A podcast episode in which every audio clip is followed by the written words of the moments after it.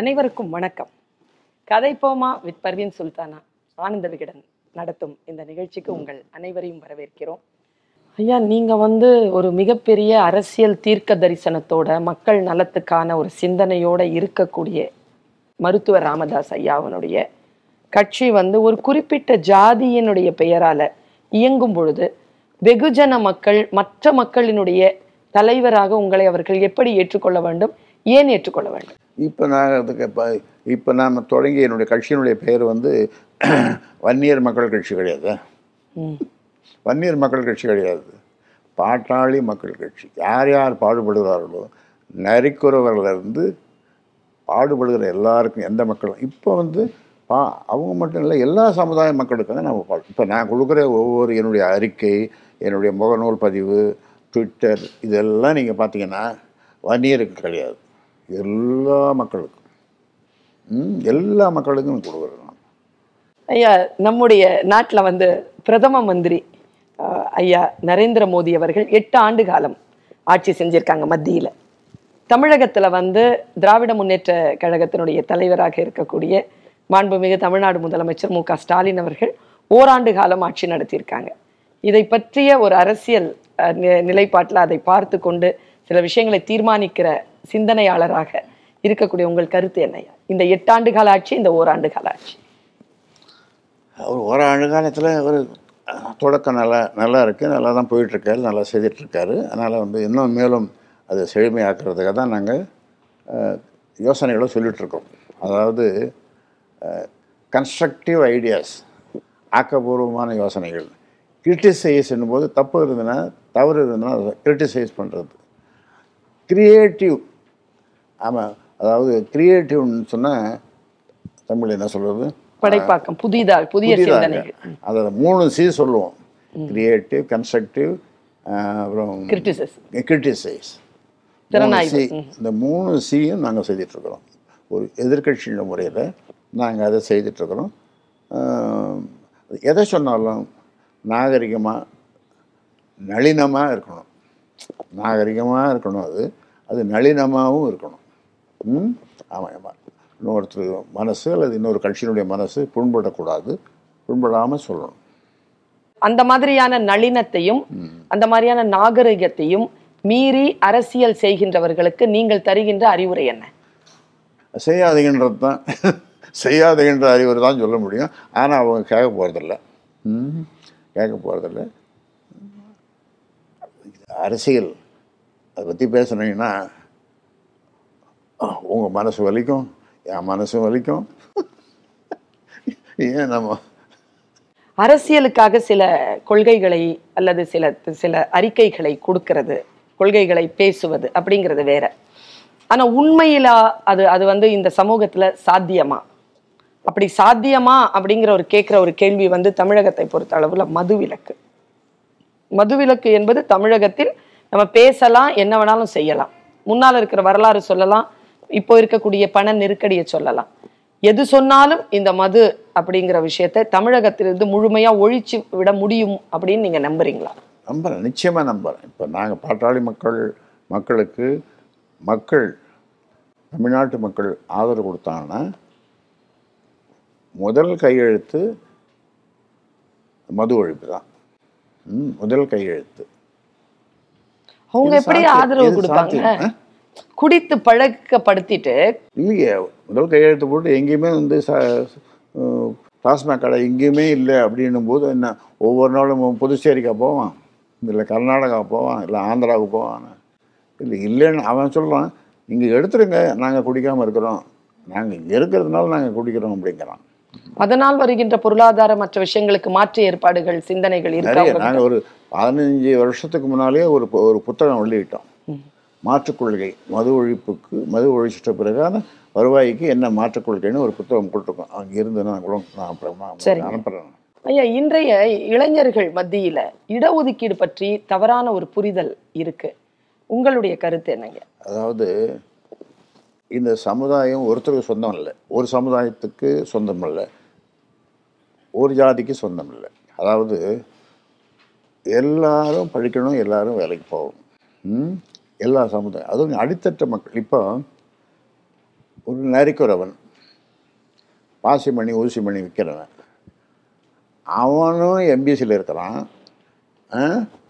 மற்ற நூற்றி எட்டு ஜாதியில் அவன் ஒருத்தன் மீதி நூற்றி ஏழு ஜாதி. அந்த நூற்றி மற்ற ஜாதியோட வன்னியர் கூடவும் இருக்கிறான் அவன். அப்போ வன்னியரோட ஒரு நரிக்குறவன் போட்டி போட முடியுமா? முடியாது. இல்லை அப்போ என்ன சொல்லணுமோ இந்த இடஒதுக்கீடு போராட்டத்துக்கு நான் அங்கங்கே கிராமத்தில் போகும்போது அப்போ ஒரு பையன் வந்தான். என்ன தெரிஞ்சு என்னை பற்றி தெரிஞ்சிருக்கான் அவனுக்கு. வந்து அவன் சொன்னான் "ஆஹ், ஐயா இந்த இட இந்த இடஒதுக்கீடு இதெல்லாம் சொல்கிறீங்க இதெல்லாம். இது ரொம்ப சுலபம் ஐயா அப்படின்னா என்ன என்ன பிளான்னு இப்போ ஒரு தேங்காயை அவன் சொல்கிறான் ஒரு தேங்காயை அப்படியே அடித்தா சூற தேங்காய். அது ஒருத்தருக்கு அரை முடி கிடைக்கும் ஒருத்தருக்கு கால் முடி கிடைக்கும் ரெண்டு பேருக்கு ஓடு தான் கிடைக்கும். ஓடு. ஆமா. அவன் சாப்பிட்றவனை பார்த்து இவன் ஓடு வச்சுக்கிறவன் பார்த்து இழிப்பான். அவன் என்ன சொல்கிறான் அந்த நாள் மழை வைக்கிறவன் தேங்காயை உடச்சி பத்த பத்தியாக ஆக்கி வரிசையாக நிற்க சொல்லி நூறு பத்து நூறு பேர் கொடுக்கணும் நூறு பத்தி ஆக்கி ஆளுக்கு ஒரு பத்து. மாடு மேய்க்கிற சிறுவன் சொல்லுவான் இது உண்மை நடந்தது. அப்போ எல்லாருக்கும் கிடைக்குது. இல்லையா? இப்போ நான் சிபிஎஸ்சி சிலபஸ் ஒரு பைசா பெற்றோர்கள்ட்ட வாங்கக்கூடாது கல் கல்வி கட்டணமா? எல்லாரும் ஒரே மாதிரி படிப்பு ஒரே மாதிரி சிலபஸ் அப்படின்ற அந்த இது கோணம் வந்ததுன்னு சொ- அந்த இது வந்ததுன்னு சொன்னாங்க எல்லாரும் படிக்கிறாங்க ஒரே மாதிரி படிக்கிறாங்க. அந்த ஃபீஸை வந்து அரசாங்கமே அந்த பள்ளிக்கூடத்தில் கட்டிடணும். ம். பெற்றோர்கள்ட்ட கேட்கக்கூடாது. அது சரிதான். நான் ஆனால் அது வந்து இன்றைய சூழல்ல வந்து நிறைய கல்வி விஷயங்களை வந்து மாநில கல்வி வந்து இப்போ இந்த கல்வியை கொடுக்கல. கல்வி வியாபாரம் கல்வி கொள்ளையர்கள். கல்வி வியாபாரம் ஆயிடுச்சு கல்வி வியாபாரம் செய்கிறவன் அவன் கொள்ளைக்காரன் ஆயிட்டான். கல்வி கொள்ளை நடக்குது. ஆக இப்போ அரசாங்க பள்ளியில் படிக்காமல் இந்த மாதிரி இந்த மாதிரி சிபிஎஸ்சின்னு சொல்லி ஏமாத்துறவங்கலாம் போகிறாங்கன்னா ஏன் அப்போ அரசாங்க பள்ளி சரியில்லைன்னு தானே அர்த்தம்? அப்படி அந்த மாதிரி ஒரு மாயை உருவாக்கிட்டாங்கல்ல. அது மாயை தான் இல்லையா?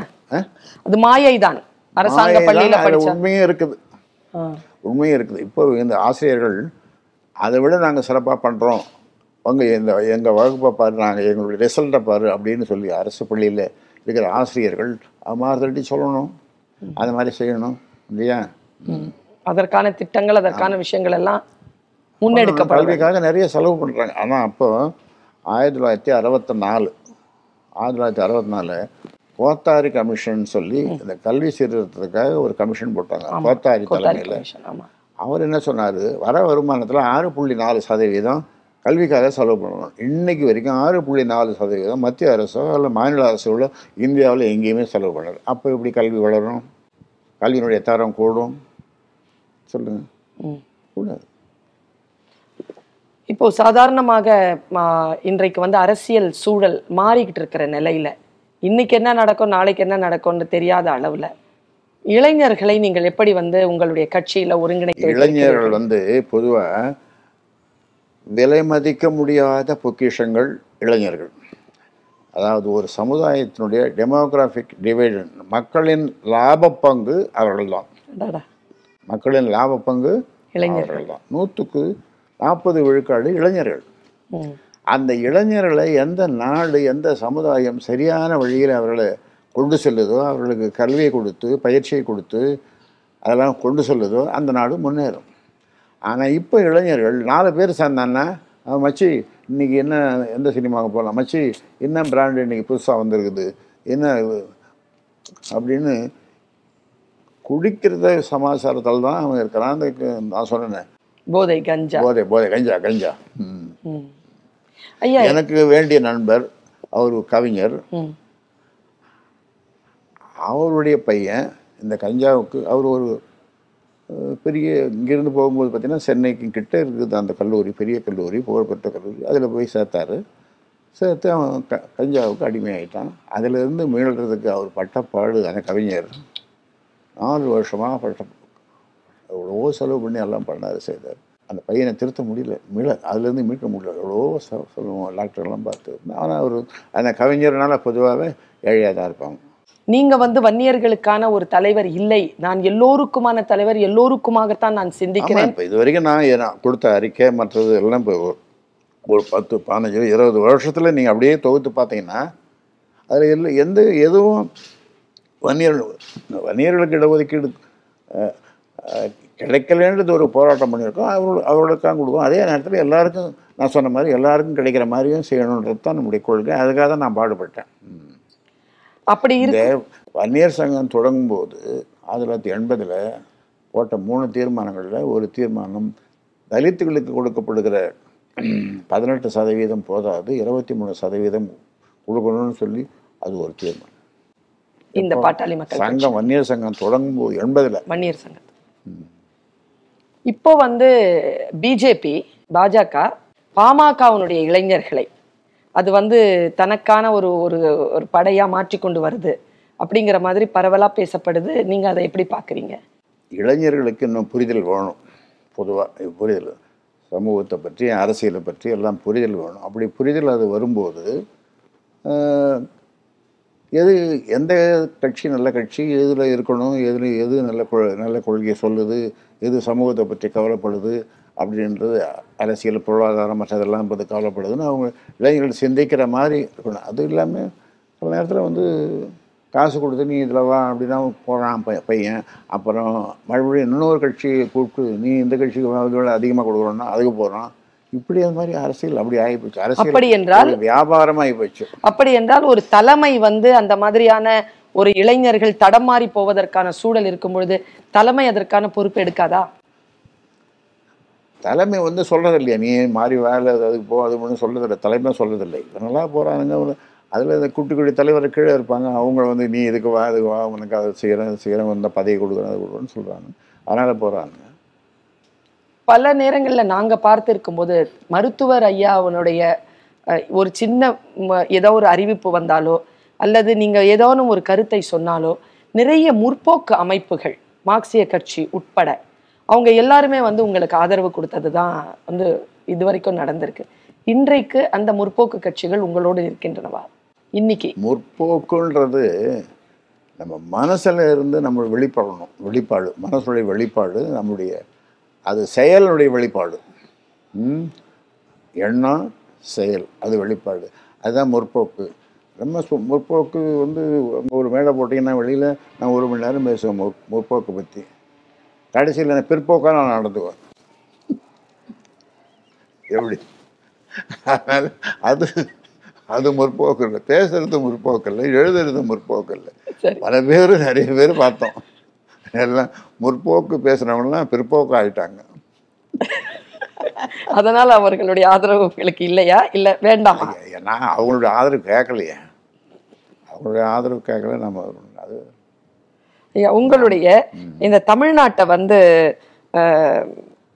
ரெண்டா பிரிக்க வேண்டும் அப்படின்னு தொடர்ந்து ஒரு குரல். வெளிப்படையாக பல இடத்துல பேசுகிறாங்க மூணாக பிரிக்கணும். அந்த பக்கம் கொங்கு அந்த பக்கம் வடக்கு இங்கே தெற்கு அப்படின்னு மூணாக பிரித்தா அதாவது இப்போ ஆந்திரா வந்து தெலுங்கானா அது இருக்குது ரொம்ப நாள் போராட்டம்.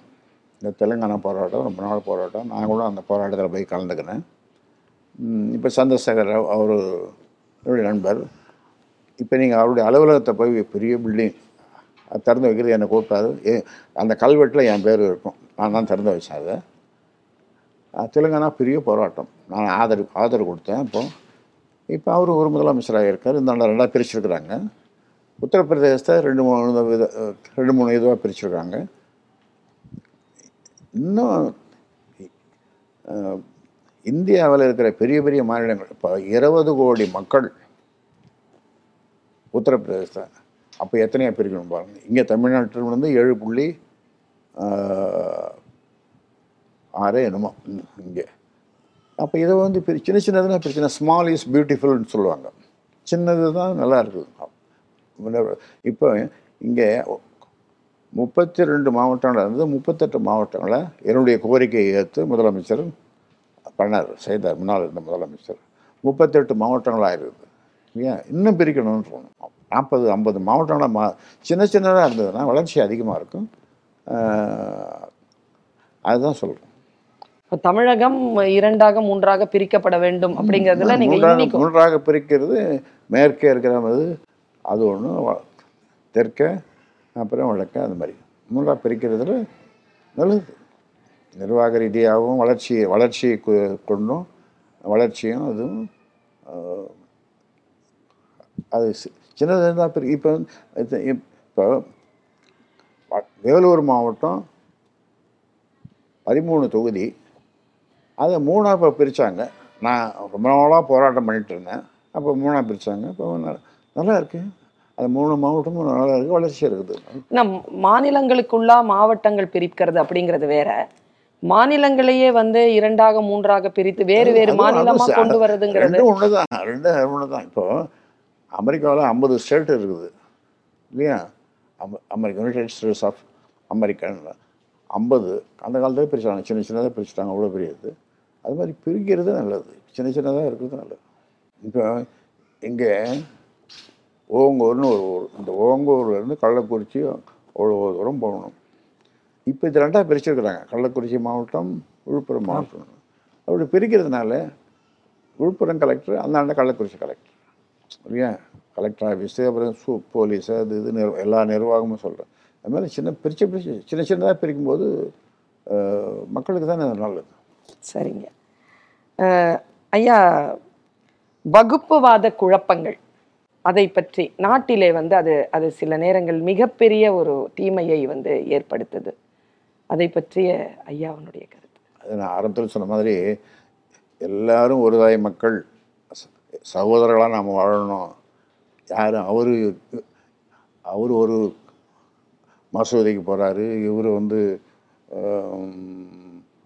மாரியம்மன் கோயிலுக்கு போகிறாரு அவர் ஒரு சர்ச்சுக்கு போகிறாரு இது மாதிரி அவங்கவுங்க விருப்பத்தில் அவங்கவுங்க கொள்கைக்காக அவங்க கோயிலுக்கு போகிறாங்க ஆனால் வெளியில் வரும்போது எல்லாருமே ஆற தழுவி கட்டி தழுவிக்கணும் நாம் எல்லாம் சகோதரர்கள் ஒருதாய் மக்கள்னு ஒரு நாம் எல்லாம் அங்கே இந்த நாட்டை சேர்ந்தவன் இந்த பூமியை சேர்ந்தவன் இந்த மண்ணை சேர்ந்தவர்கள் அந்த எண்ணம் வரணும். ஆனால் ஒரு துவேஷம் வகுப்பு துவேஷம் வரும்போது தான் ஆபத்து. அதை தூண்டுறவங்க அதை விட ஆபத்தானவர்கள். அப்படின்னா இப்போ நான் இப்படி கேட்கலாம் ஐயா. இப்போ வந்து நீங்க வந்து எல்லோருக்குமான ஒரு ஒரு மனிதரா இருந்தாலும் குறிப்பிட்ட அந்த வன்னியர் சமூகத்தை பற்றி வந்து நீங்க அதிகமாக கவலைப்படுவதும் அதிகமாக சமுதாயம் பெரிய சமுதாயம். தமிழ்நாட்டில் சிங்கிள் லார்ஜஸ்ட் கம்யூனிட்டி வன்னியர் சமுதாயம். வன்னியர் சமுதாயம் சிங்கிள் லார்ஜஸ்ட் கம்யூனிட்டி கல்வி கேள்வி எல்லா எல்லாத்துலேயும் உத்தியோகம் அது.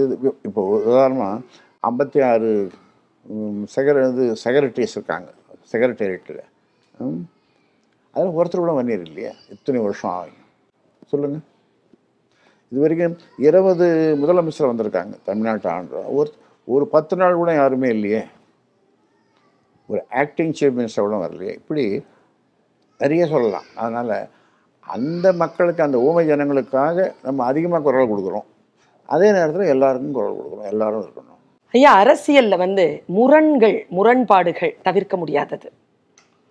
உங்களுடைய மனதை விட்டு அகலாத ஏதேனும் நீங்கள் எடுத்த ஒரு முடிவு இது தவறான முடிவு அப்படின்னு மனசை விட்டு அகலாமல் இருக்கக்கூடிய ஏதாவது ஒரு ஒரு விஷயம் இருக்கா? அப்படின்னு பார்க்கும்போது கட்சி தொடர்ந்து தவறுன்ற முழுமான் நம்ம கட்சி கட்சி தொடங்காமல் இருந்தால் அவங்க புகழ் அதாவது நான் ஒரு ச- ஒரு போராளியா இப்பவும் போராளி தான் நான் என்னை வந்து மருத்துவர் அது இது வெளிநிலை சொன்னால் எனக்கு பிடிக்காது. எனக்கு பிடிக்கணும் ராமதாஸ் நீ ஒரு போராளி. ஆ. அது சொல்லுங்க. இன்னொரு இன்னொரு தடவை உறக்க சொல்லுங்கன்னு சொல்லுவேனே தவிர போராளி. போராளி நம் போராட்டக்காரர். ஓ- யாருக்கு? மக்களுக்காக. இந்த தமிழ்நாட்டு மக்களுக்காக. போராட்டக்காரர். நீங்கள் எடுத்த ஆனா, ஏதேனும் நீங்க சொன்ன மாதிரி இது வன்னியர்களுக்கு மட்டுமா நான் போராடுறேன்? இப்போ இஸ்லாமியர்களுக்கு இடஒதுக்கீடு நான் போராடி கலைஞரை மிரட்டி இன்னும் அடுத்த தரம் மூணு நாலு மாநாடு போட்டேன். அதில் சொன்னேன் இன்னொரு தரம் க- கடுமையான போராட்டம் பண்ணுவேன் அப்படின்னு சொன்ன பிறகு இஸ்லாமியர்களுக்கு இடஒதுக்கீடு கொடுத்தார். அதே மாதிரி அருந்ததியர்களுக்கு அதே மாதிரி நான் குரல் கொடுத்து அவர்களுக்கு இடஒதுக்கீடு வாங்கி கொடுத்தேன். அப்புறம் நூற்றி வன்னியர்களுக்கு வன்னியர்களுக்கு மட்டும் நூற்றி எட்டு ஜாதிக்கு எம்பிசின்னு ஒரு கோட்டாவே வாங்கி கொடுத்தேன். இப்படி எல்லா மக்களுக்காக தான் நம்ம போராட்டம் செய்கிறோம் ஆனால் என்னென்னா அந்த கல்வித்தரம் ஒரே மாதிரி இருந்து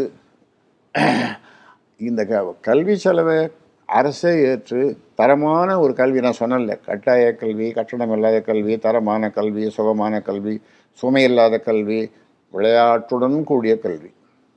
இது கிடைச்சதுன்னு சொன்னால் அப்போ எந்த பாகுபாடும் இருக்க போகிறதில்ல புரியுதுங்களா? எந்த பாகுபாடும் இருக்கு உங்களுடைய அரசியல் மூவ்ல நீங்கள் ஒரு ஒரு நகர்த்தல் நகர்த்துறீங்க. மிக மிக நுட்பமாக நகர்த்துறீங்க. அந்த நகர்த்துதலில் எங்கேனும் நான் இந்த நகர்த்துதல் செய்திருக்க கூடாது. இது செய்திருக்காம போயிருந்தா இது நடந்திருக்கும் அப்படின்னு என்னைக்காவது உங்க மனசுல ஏதாவது ஒண்ணு நான் சொன்னேன் கட்சி தொடங்குனது தான் இல்லையா அது கிடையாது அது கிடையாது. அது வந்து ரொம்ப முக்கியமான ஒரு விஷயம் அது. அப்படி நினைக்கிறேன்.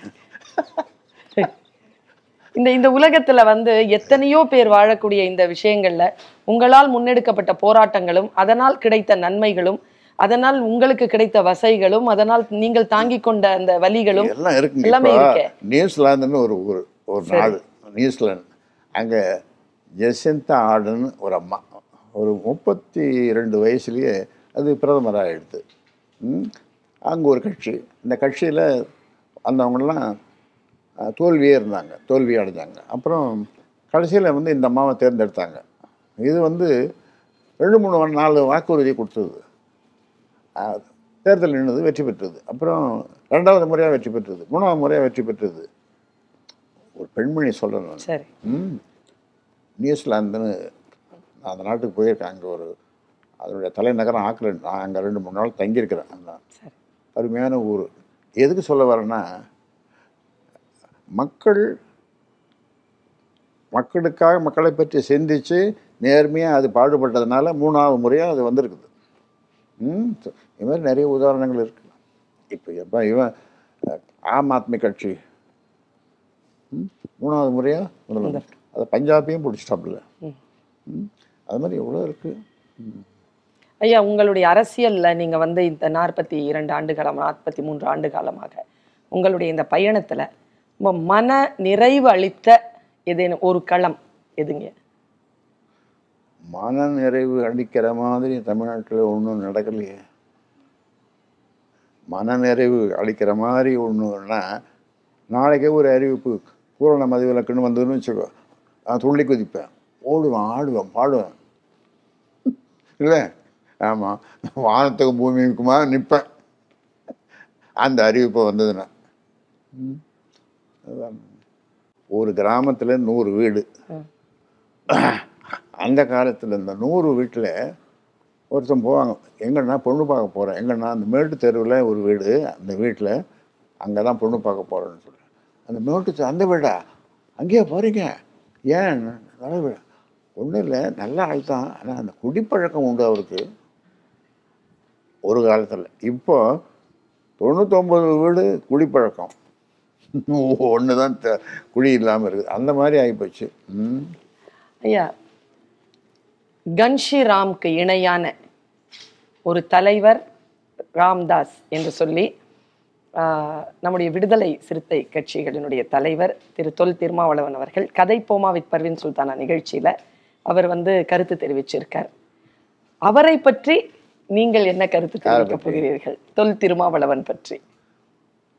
திருமாவளவனை மதுரையில் அவர் முகாமிட்டு அங்கே அரசியல் பண்ணியிருக்கும் போது நான் தான் அவரை கூப்பிட்டு நெய்வேலியில் ஒரு கூட்டம் போட்டு இங்கே வந்து பண்ணுங்க இங்கே அங்கே போய் பண்ணுறீங்க அப்படின்னு சொல்லி இங்கே கூப்பிட்டு வந்து அப்புறம் ரெண்டு பேரும் சேர்ந்து தான் தமிழ் வளர்ச்சிக்காக நாங்கள் போகிறோன்னா எல்லாம் செய்தோம் பண்ணோம். அப்புறம் காலப்போக்கில் நான் அவர் உண்ணாவிரதம் இருக்கும்போது ஈழத்தமிழ் பிரச்சனைக்காக உண்ணாவிரதம் இருக்கும்போது அவர் யார் சொல்லியும் போய் கேட்கல. உண்ணாவிரத்தை நிறுத்த மாட்டேன்னாரு. அப்புறம் வந்து நான் நான் போய் என்ன சொன்னாங்க நீங்கள் வந்தால் தான் உங்கள் பேச்சு தான் காப்பாருன்னு அப்புறம் நான் போய் சொல்லி தான் நான் வந்து பழரசம் கொடுத்து ஒரு உண்ணாவிரத்தை நிறுத்தினேன்.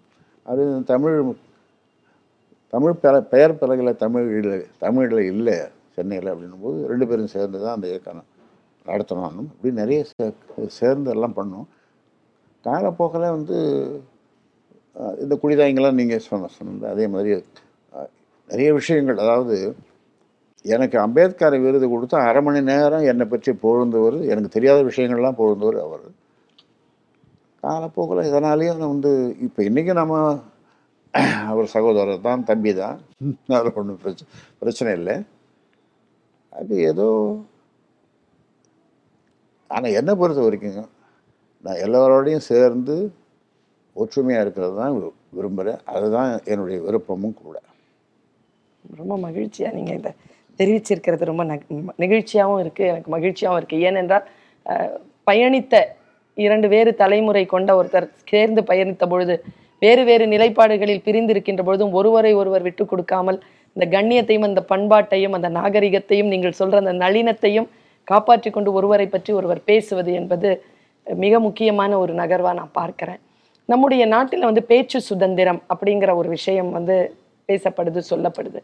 ஆனால் அதையெல்லாம் கடந்து சில ஒருத்தரை வந்து நகர்த்தணும் அப்படின்னு சொன்னாலே அதை வந்து வன்முறையாக முன்னெடுப்பது அப்படிங்கிற ஒரு விஷயம் இருக்குது அப்படி மிகப்பெரிய ஒரு ஒரு அதிர்ச்சியை கொடுத்த ஒரு மரணம் பழனி பாபா ஐயா அவனுடைய மரணம்.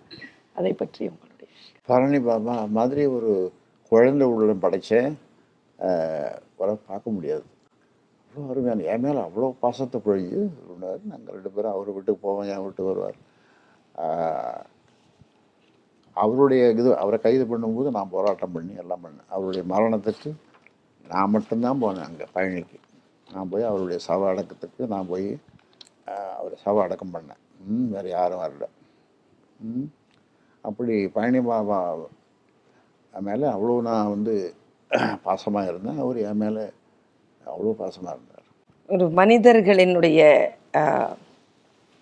மனங்களை வந்து சந்தோஷப்படுத்துவதை தவிர்த்து ஒரு செடியை சந்தோஷப்படுத்துறதை தவிர்த்து ஒரு ஒரு இயற்கையினுடைய ஒரு சூழலை சந்தோஷப்படுத்துறதை தவிர்த்து ஒரு மனிதன் வேறு எதுவும் மிக பெருச விஷயமா செஞ்சிட முடியாது.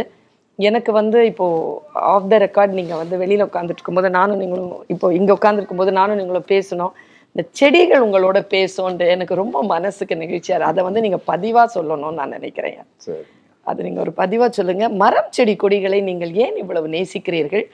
அதன் மீது என்ன அப்படி ஒரு பற்று? நான் அதாவது என்னுடைய தந்தை ஒரு விவசாயி.